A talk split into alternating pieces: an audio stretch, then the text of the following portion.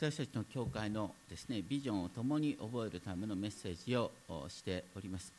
今回はその最終回になりますけれども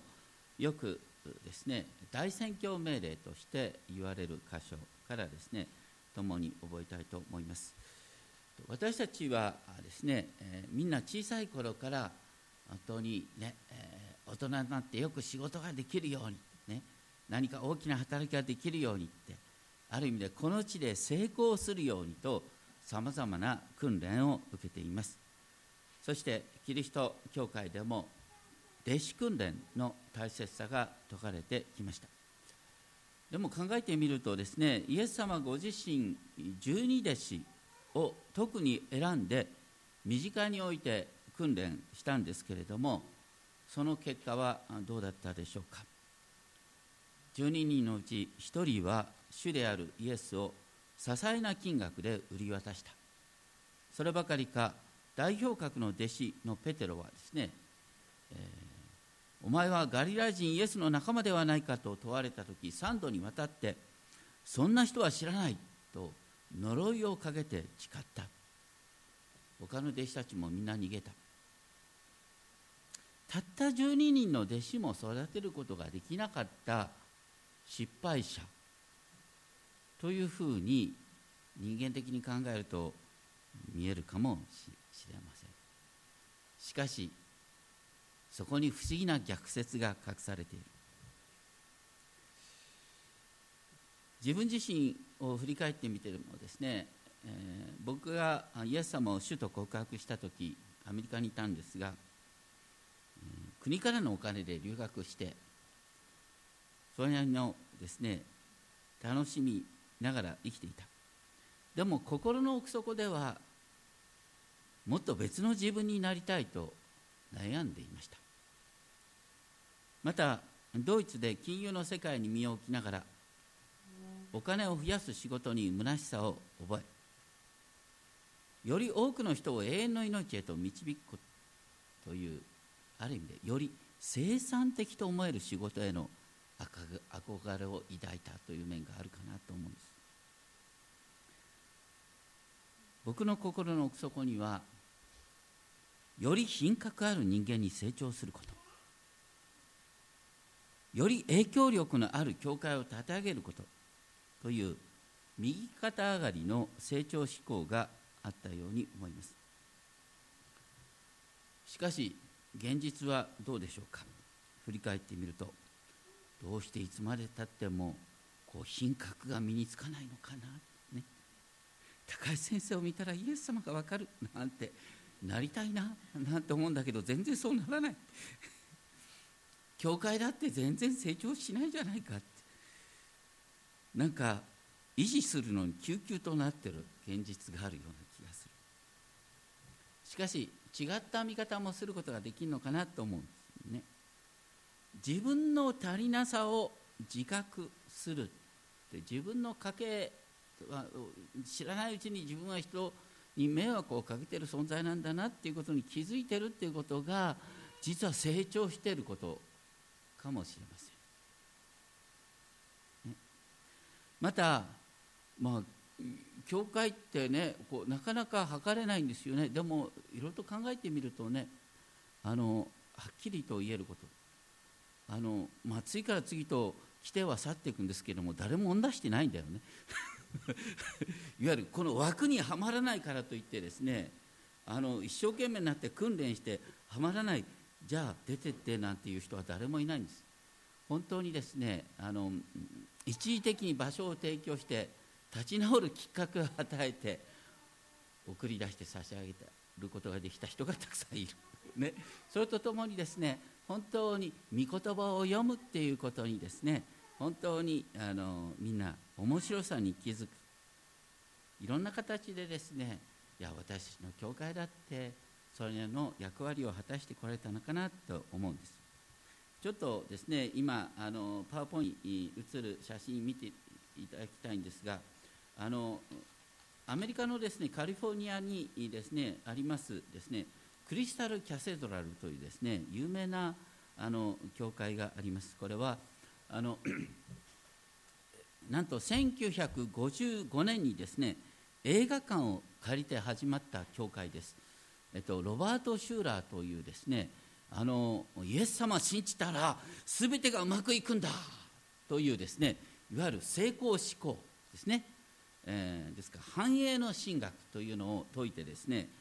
急成長した教会です。1981年にこの3000人を収容するですねこのクリスタルでできた教会としては世界最大の教会。約22億円の費用で、えー、建った。ね。その後知ってますか皆さん。なんとですねその教会は後継者問題がこじられてあげく2010年に50億円余りの負債を抱えて教会が倒産したんです。これだから繁栄の神学のですねあのこうマイナスのストーリーとして有名な話なんです。一方次の教会をちょっと次の絵を見てほしいんですけれどもこれはですねスコットランドにある、うん、ど田舎の教会なんですね。まあ本当にこう風年月の風雪に耐えてるっていう感じなんですけれどもあのでも共同体の中心にあり続ける。そしてアメリカやヨーロッパのこの古い教会のシンボルとしてですねこの塔の上にですねあのこの金の鶏のようなのが見える。ヨーロッパの教会にねこれ結構ねヨーロッパの特にプロテスタント教会にねこの金の鶏の多いんですよ。これ何か分かりますか皆さん？ね。鶏というと復活のイメージがありますね。それ以上に鶏というとですねあのペテロ。ね、ペテロさんが、ね、あのイエス様から言われるんですよ、ね、あのペテロはイエス様に向かってですねたとえ全部のものがあなたのようにつまずいても私は決してつまずきませんと言った。それに対してイエス様はペテロにこう言った。今夜鶏が鳴く前にあなたは三度私を知らないと言いますと。言ってその通りになったんです。だからこの鶏のイメージってのは何かというとペテロが三度イエス様を知らないと言った。そこから教会が始まったんだって話なんです。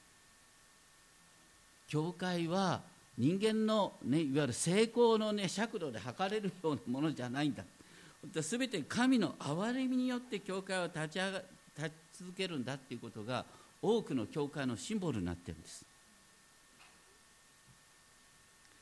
もちろんね教会は人数的に成長した方がいいに決まってる。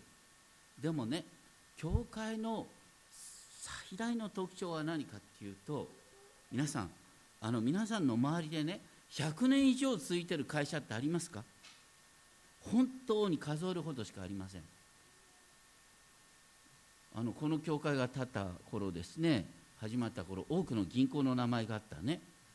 で僕ある時言ったんだよ。あの今ねこう銀行の名前なんかみんなガラッと変わりますよ。なくなりますよって言ったらね笑われた。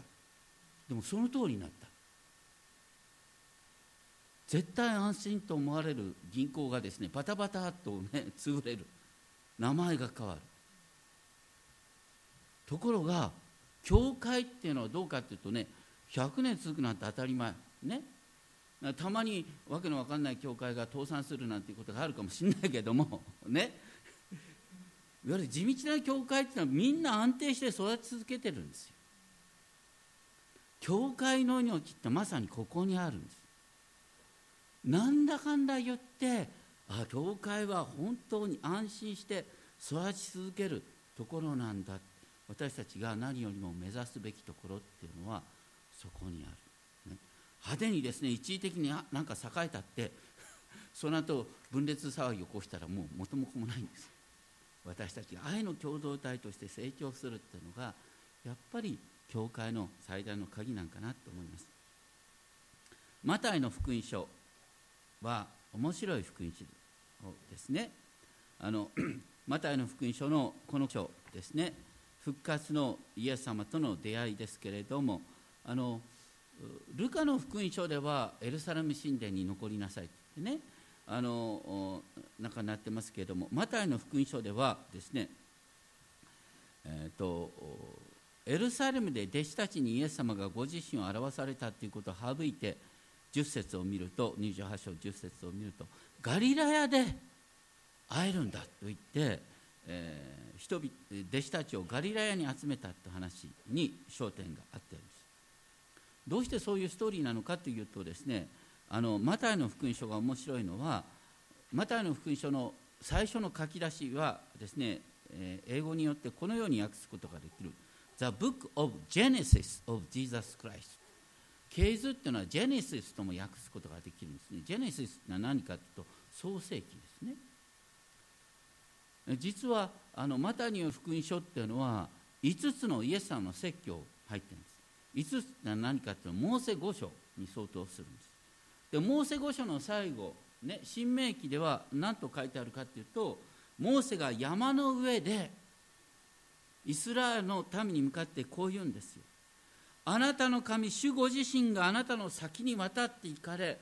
あなたはこれらを占領しよう。強くあれ大しくあれ彼らを恐れてはない。おののいてはならない。あなたの神主ご自身があなたと共に進まれるからだ。主はあなたを見放す見捨てない。と言ってモーセがイスラエルの民を約束の地に派遣するんです。そのモチーフに従って、ね、イエス様は弟子たちを山の上に集めて私が共にいるこのようにお前たちを派遣するよとして派遣したんです。どうしてガリラヤかっていうとガリラヤが出発点だったからです。そして共にガリラヤっていうのは違法人との接点だったんです。だからまさにマタイの福音書の最後っていうのは新明記の最後にこう相当するんです。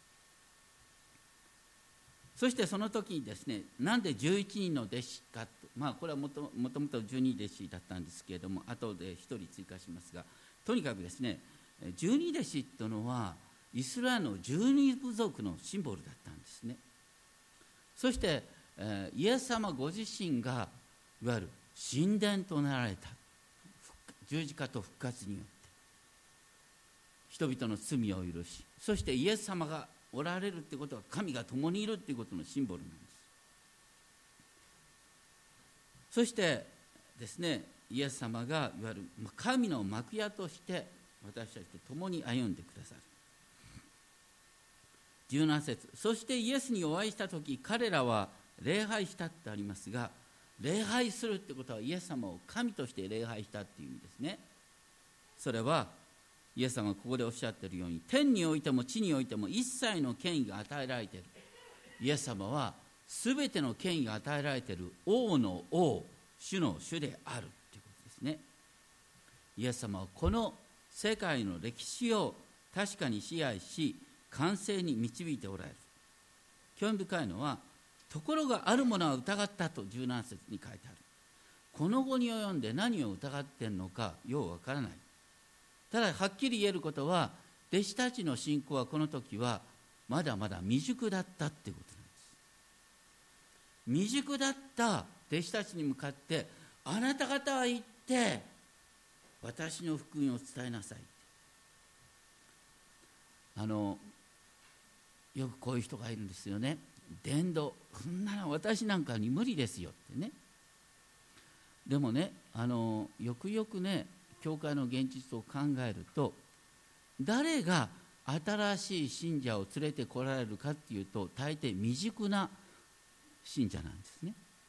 で20年30年クリスチャンやってる人はほとんどね新しい人を連れてくることできないんですよ。もうほとんどねあの周りからねあの人は別だからねって感じで見られてでも信じたばかりの人はねなんか知らないけどもそれまでのこの世との交わりが非常に深いがゆえに この世感覚の人々を連れてくることができるんです。教会で伝道力のある人は大抵あのよく人なんです。よ 福音をよく理解してる人は本当に伝道力ないです。ごめんなさい。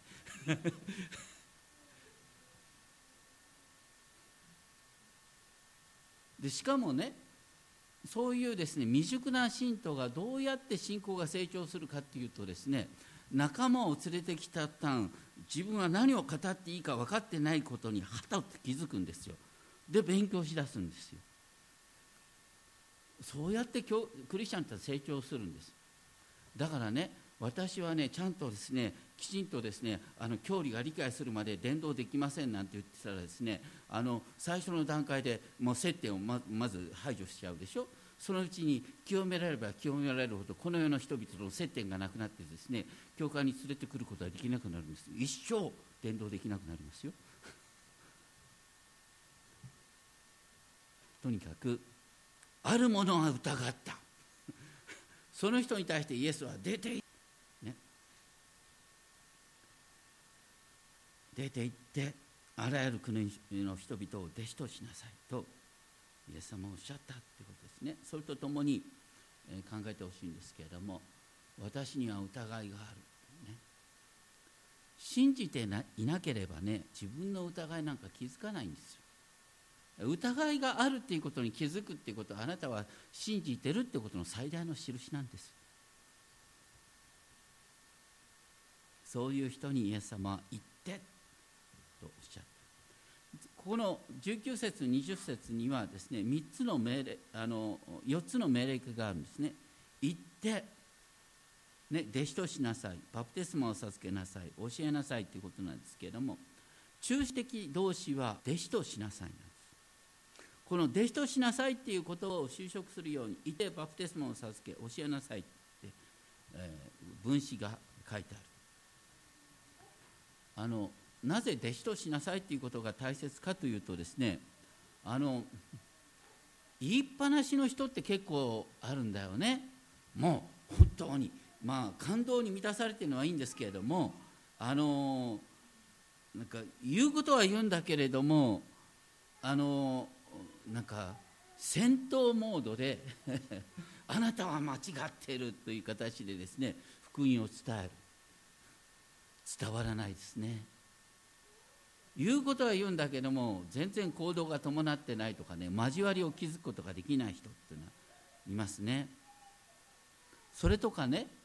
あの聖書の御言葉暗記するんだけれども全然自分がその通りにならないことに悩んでてしまってですねかえって病気をうつ病を悪化させる人がいます。神経症を悪化させる人がいます。何が問題なのかっていうといわゆるキリストの弟子となる弟子として成長するいわゆるイエス様に習うっていうことの根本が見えないまま上っ面の言葉の理解になってるっていうことなんです。ペテロは本当の意味でいつイエスの弟子となったんでしょうか。それは三度イエスを知らないと言ってイエス様の句泣いた後です。本当の意味でイエス様の弟子となるっていう中にやっぱり自分の罪深さとイエス様の愛に深くですね、えー、罪深さを示されイエス様の愛に感動するっていうことが本当に必要なんです。ですからいわゆる弟子っていうのはいわゆる大量生産はできないんですね。当時のパリサイ人っていうのはあの日々の立ち居振る舞いを細かく指導しました。今ね聖書を読むとパリサイ人っていうのは偽善者のね代名詞のように理解するかもしれませんけども当時いたヨセフスっていうですね歴史家が書いたんですけどパリサイ人は素晴らしい人々だと本当に書いてるんですよ。パリサイ人は約束は守ります。パリサイ人は遅刻なんかしません。パリサイ人は噂話なんかしません。やることなすこと素晴らしい。でもイエス様はそのパリサイ人を偽善者って言ったんです。見たところは整ってるんだけど内側が全然ついていってないじゃないか。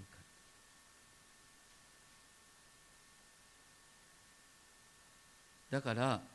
ね、イエス様はパリサイ人をこんなふうに言ったね。パリサイ人は回収者を自分より倍も悪いする。振る舞い方を教えるけれども心の底からの改心を導くことができてないっていうんです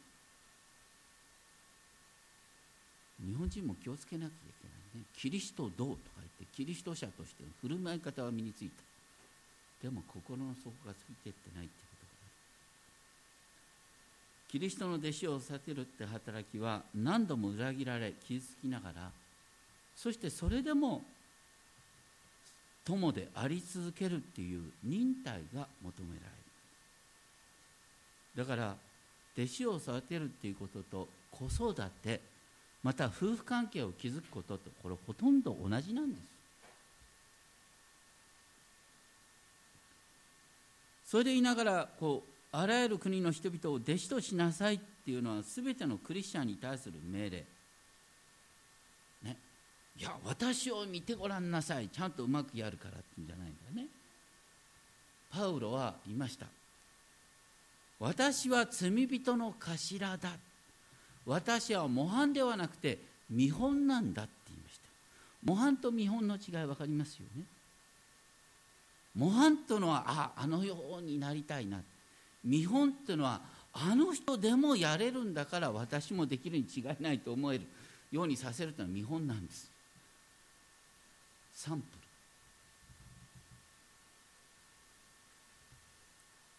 そしてそれにしてもですねイエス様ここでおっしゃった。あなた方は行ってあらゆる国の人々を弟子としなさい。これはなかなか訳しにくいんですけれども多くの英語訳ではですねこう訳している。Make disciples of all nations.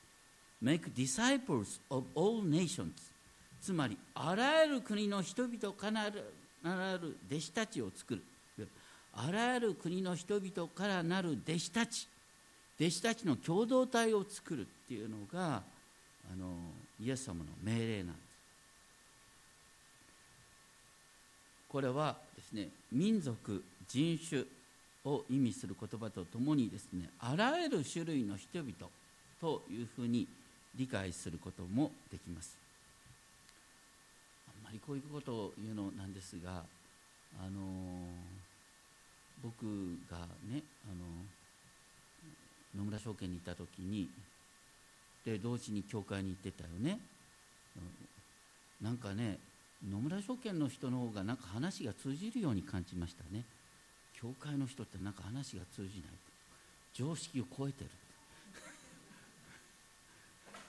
でそれってね結構現実にあるんですよ。というのは日本の会社はどういう人を選ぶかっていうとね自分の社風に合う人を選ぶんですよ。大体だから話が通じそうな人を会社に集めるんですよ。だから教会の命は何かっていうとね話の通じない人を集めるところにあるんです。だからねこの世で出会わなかったような人と教会で出会うっていうのはそれはね教会の魅力なんだよ、ね、そこのとこでつい言ってしまうんだよね。本当に教会にクリスチャンってのろくでもない人が多いねって。そこに教会の命があるんだよ、ね、普通の会社だったら弾き飛ばされるような人が教会に来るんだよ。それがあらゆる国の人々を弟子としなさいっていうことなんですよ。だから通じない人がいればいるほど教会の豊かさがある。なかなか辛いけどね。それがとにかくあらゆる国の人々を弟子としなさいそして父子精霊の皆によってバプテスマを授けなさいっていうですねこの父子精霊。三位一体の神は父は永遠に父。子も永遠に子。精霊も永遠に子。それぞれ父子精霊は独自の存在なんです。それありながら一体として私たちを愛してくださる。だからそれぞれが独自性を保ちながら愛の交わりを作るっていうのが三位一体の神なんです。でその神によって私たちはバプテスマを受けるんです。だから個性は保たれたまま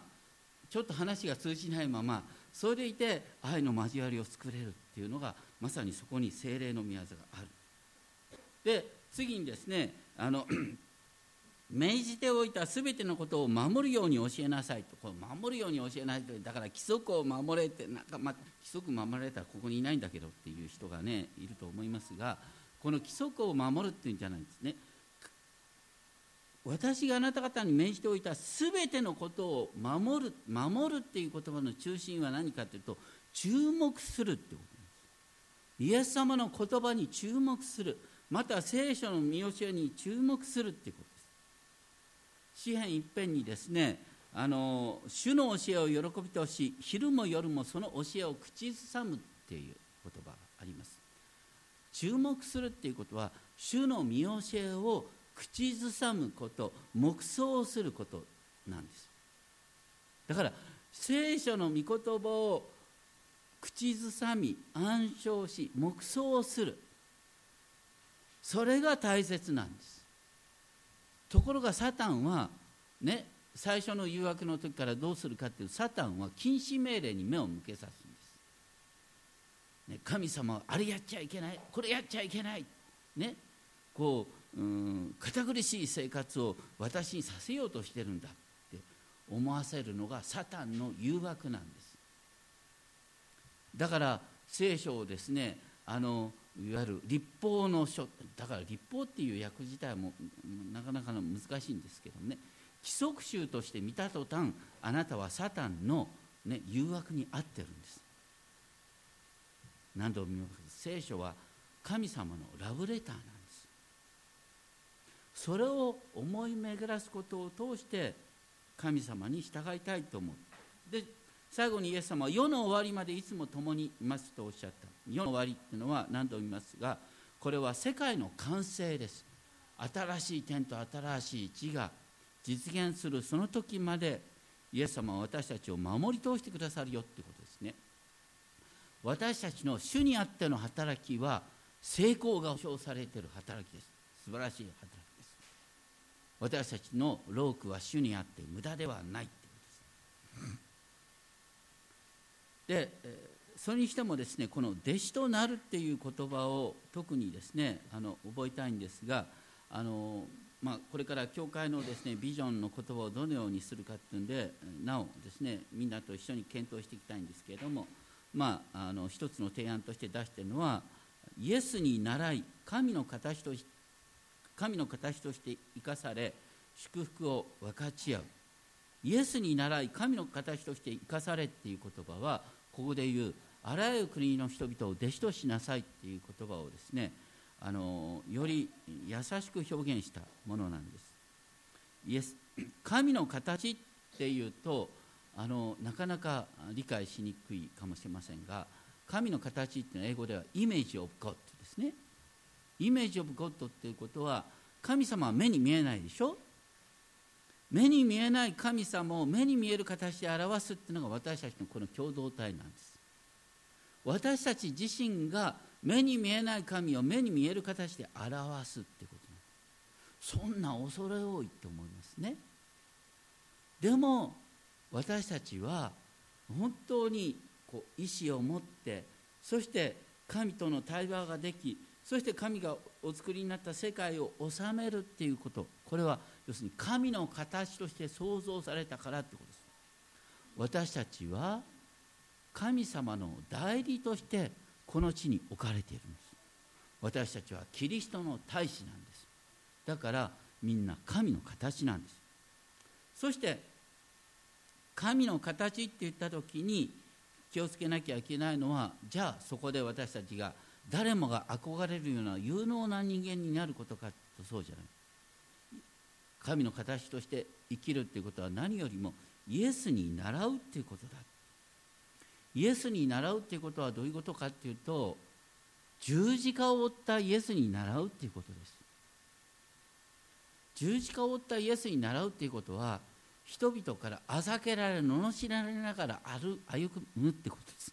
尊敬されるっていうよりはねこの世の矛盾のただ中に送り出されながらそして矛盾のただ中に柔和な謙遜な姿で生きるっていうことです。決してこう正義の戦いを広めるっていうことではないんです。結構ねあの私たちがいわゆるクリスチャンとして成長するって言った時のイメージで大きな誤解があるのは私たちはねいわゆる徳を備えるとかねいわゆる品格を備えるって言った時のあの人間としての成長をどういうふうに図るかっていうとねやっぱり知らないうちにこの世の期待っていうのがあるんです。有名なですねあのアリストテレスという哲学者が言った人間のいわゆる徳この人は人格者だっていうね、その基本徳目をこう4つで表したんですね。それは何かというとまず第一は勇気カレッジですね。次は正義ジャスティスそして資料深さプルーデンス節制テンパランスとにかく勇気正義資料深さ節制。ね。あのこれはね日本の武士道にも結構似てますね。ニトベイノワゾは日本の武士道の基本徳目をこんなふうに言いました。正義勇気思いやり礼誠名誉忠義。それに対してこのアリトアリストテレスの4つにですねあの合うように、えー、聖書の基本徳目をですね言うとこのように言えるっていう人がいます。第一は謙遜ヒューミリティですね。次は慈しみチャリティ愛とも言えます。次は忍耐ペイシェンスですね。純潔チャスティティ。で純潔っていうのは何かっていうとあのいわゆる神の形としていわゆるキリストは神の形であるということが何を見書いてあるのはコルサイ人の手紙なんですがコルサイ人の手紙の3章の5節以降にですねこんなことが書いてある。コルサイ人の手紙3章5節以降にねあなた方は不貧困汚れ情欲を殺してしまいなさい。だから不貧困汚れ情欲いわゆる性的な純潔さっていうのはキリスト教道徳において何よりも大切な部分なんですね。次にですねコルサイ人の手紙3章の9節以降にこう書いてある。3章9節以降にね。互いに偽りを言ってはいけません。あなた方は古い人をその行いと一緒に脱ぎして新しい人を来たのです。新しい人は作り主の形に似せられてますます新しくされ作り主の形とまさに神の形ですね。神の形に似せられてますます新しくされ真の知識に至る。そこにはギリシャ人とユダヤ人また奴隷と従人というような区別はありません。キリストが全てであり全てのうちにおられるのです。で続けてそれゆえあなた方は深い同情心慈愛謙遜柔和寛容を身につけなさい。互いに忍び合い互いに許し合いなさい。と言ってこれら全ての上に愛をつけなさいと記されます。そして愛は結びの帯として完全なものですって書いてありますがあの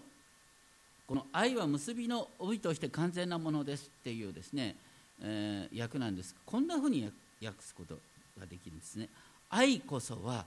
完全な人体です。人体っていうのは何かっていうと、ね、あの骨と骨とを結びつける、ね。えーと、体の部分と部分と結びつけるのが人体なんです。愛とは何かっていうと全ての人間の要素を結びつける。全ての徳物を結びつける。結びの帯。完全な人体なんだっていうことを言ってるんです。ここでね言ったことは、ね、さっきの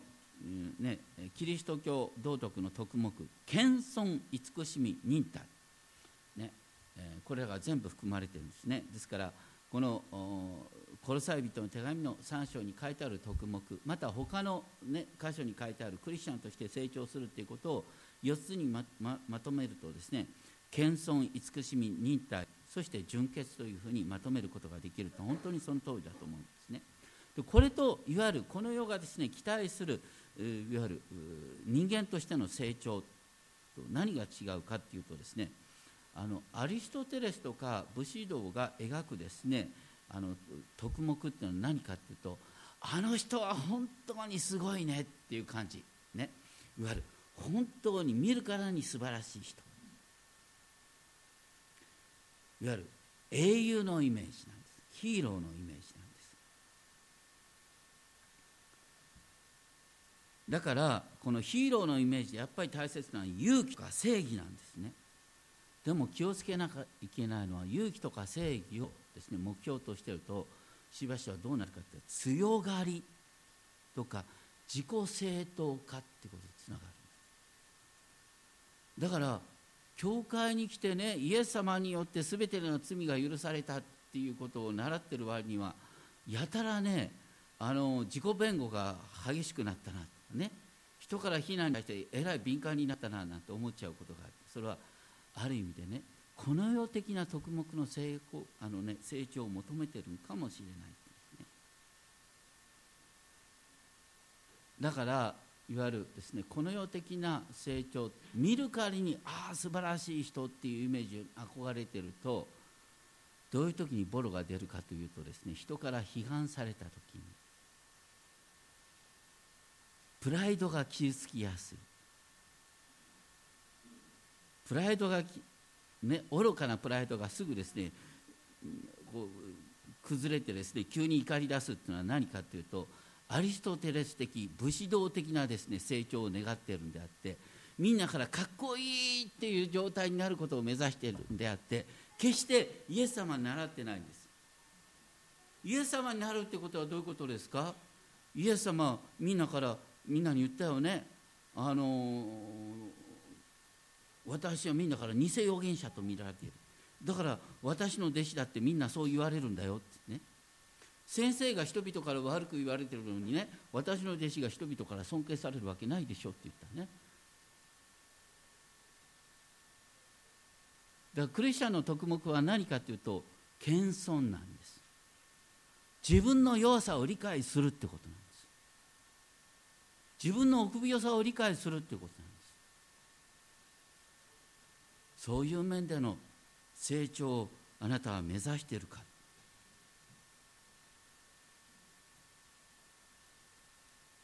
御言葉が身につけば身につくほどですねあの愚かなプライドが強くなっているっていうのはこれはあってはならないことです。キリストに習うんだったらあざけられ罵られてああそこでイエス様に習ってるんだなって思えるようになれるといいかなと思います。で最後にですねさっき共に賛美した曲ですけどもヨハネの7章37節のところでですねヨハネの福音書7章37節以降でイエス様祭りの終わりの大いなる日にイエスは立って大声で言われたこの祭りっていうのは7日間続くですね仮用の祭りです。そしてその8日目。その仮用の祭りの8日目っていうのは世界の完成世界が本当に祝福に満ちた世界に変わるっていうことをですねイメージさす日です。そしてイエス様がこの仮用の祭りの終わりの日にですね語られたっていうことの中にですねその終わりの日聖書が言うところのその日その日に何が起きるかっていうとですねこの旧約聖書で書いてあるこの祝福のイメージ。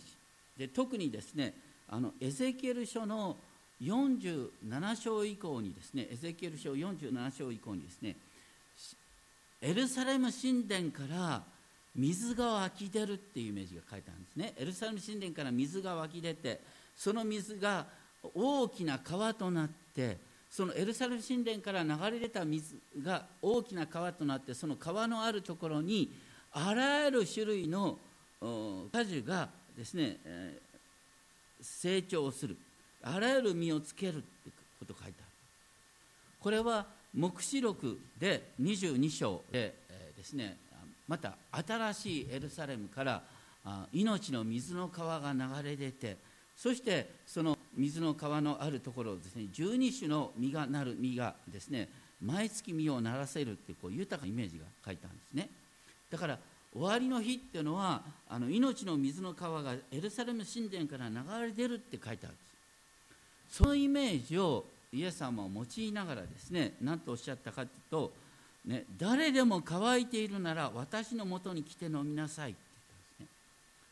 たんですね。誰でも乾いているなら私のもとに来て飲みなさい。私のもとに来て飲むっていうことは私を信じるイエスを信じるっていうこと。だイエス様を信じる者はどうなるかっていうと聖書が言っている通りその人の心の奥底から生ける水の川が流れ出るようになる。ねさっき言ったようにその人の心の奥底から生ける水の川が流れ出るようになるこうあのさっきの伴奏譜の中でね本当にあの水がですねあのこう光を照らしながら輝いてですねあの出るようなイメージをあの伴奏譜にありましたけれどもそのような形でですね私たちがあの周りを生かす命の水の川になるんだって書いてある。イエス様だからねこうエゼキエル47章に出てくるですね神殿から水が湧き出て四方を生かすっていうイメージを用いながらですねイエス様を信じる者はあなたが周りの世界を生かす、ね、命の水の川となるんだっていうこと。あなたの腹の底から命の水が流れ出て周りの人を生かすようになるんだよっていう途方もないことがこうイエス様の約束として書いてある。これはですねあの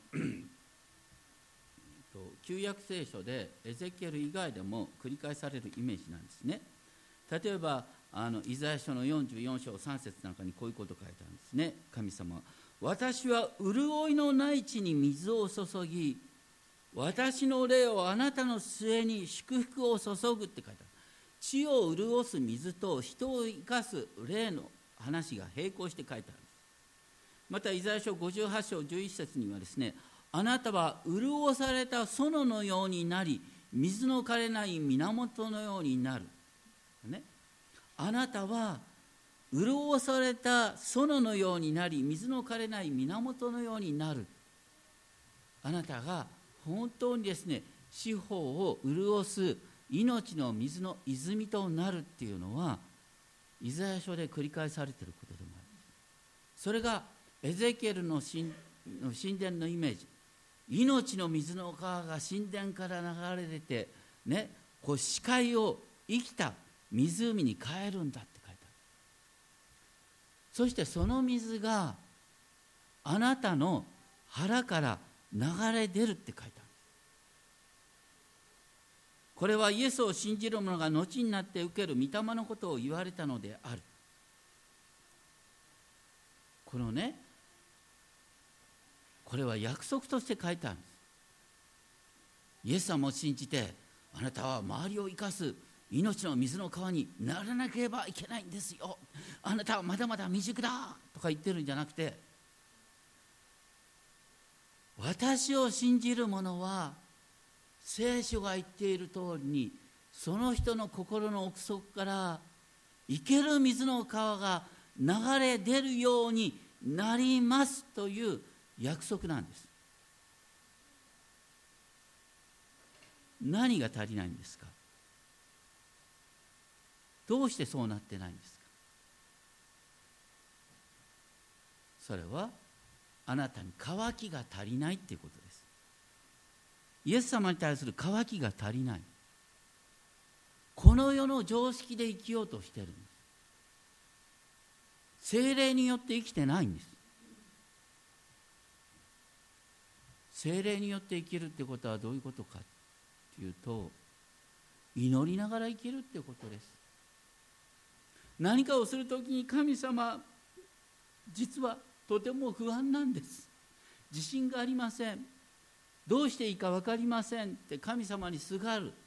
これが神に乾くっていうことです。ところが私たちは条件反射的に何か言われたらああと言い返すとかね。パッと思いつきを語って語った後後悔してもそれを正当化するためになお語り続けるとかわけのわかんない訓練をですね小さい頃から受けてるんですよ。それはこの世が期待するですねいわゆるそう尊敬される人物になりましょうっていう訓練なんです。イエス様の弟子としての訓練じゃないんですよ。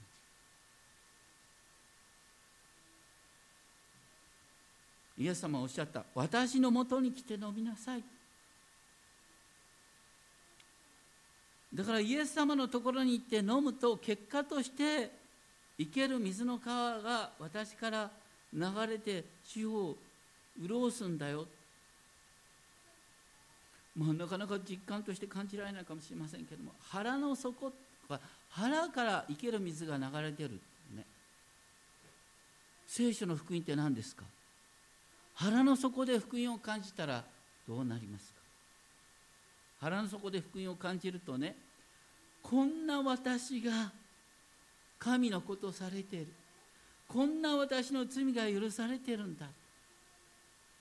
こんな私が神から本当にかけがえのない存在だと見られてるんだって思われ本当に信じることができたら人の非難なんてなんじゃって この世の成功の価値観からもう自由なって本当に余裕が生まれるはずですよ。人の話をよく聞けるはずです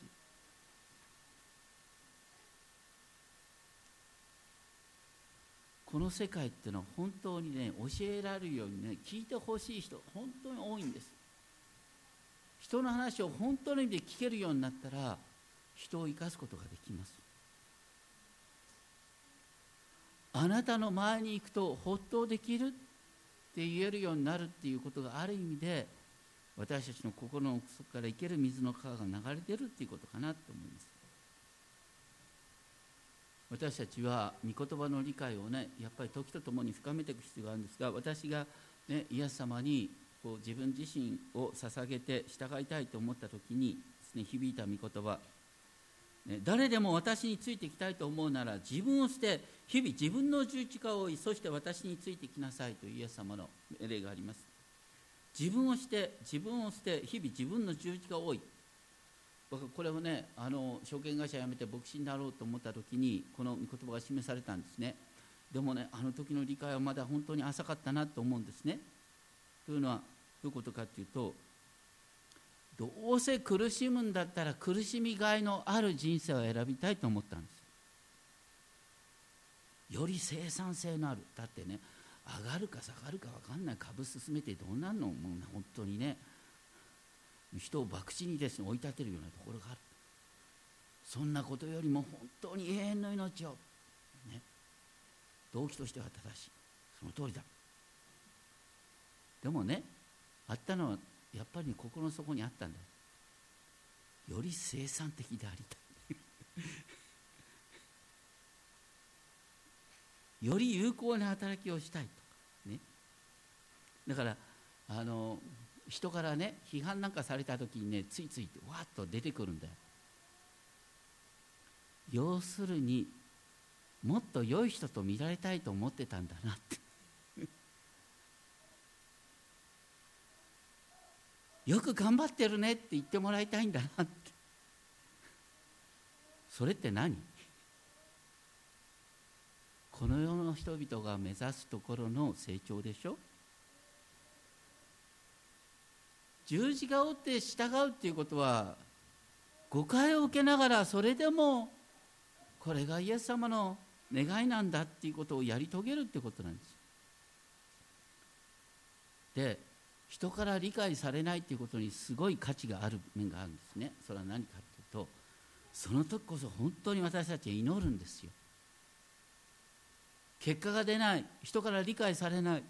そうであるあるほど私たちは本当に祈ります。イエス様に向かいます。それが乾くっていうことです。その時あなたは生ける水の川となるんです。どうか本当にね誤解しないでほしいんですね。いわゆる弟子として成長するっていうことはあの人見たら本当にありがたい気持ちになるっていうよりはね本当にぱりイエス様に倣って十字架を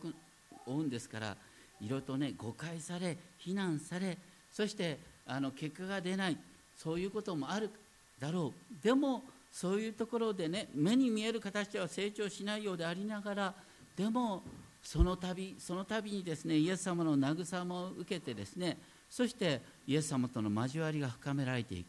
これこそが私たちが目指す成長なんです。だからこの世の基準で測ることができるものではない。また人々からのですね理解によって測ることができるものではないんだということを改めて覚えたいと思います。本当に私たちが祈りにおいてイエス様との交わりが深められる。そしてその結果としてあなたの心の奥底から生ける水の川が流れているようになる。それは後で分かることであってその場では分からないこと。お祈りしましょう。天皇お父様私たちが本当にイエス様に乾く時に私たちはこのままで生ける水の川となる。生ける水の川が私から流れ出るようになる。その約束を心より感謝します。どうかこの世の人々が期待するいい人間になることではなく本当にイエス様の港に従うものとなることができますように。正義や勇気よりも謙遜と愛を身につけることができるよう導いてください。謙遜と愛。本当にそのようなものとして成長させてくださいますよう。尊き主イエス様の皆によってお願いします。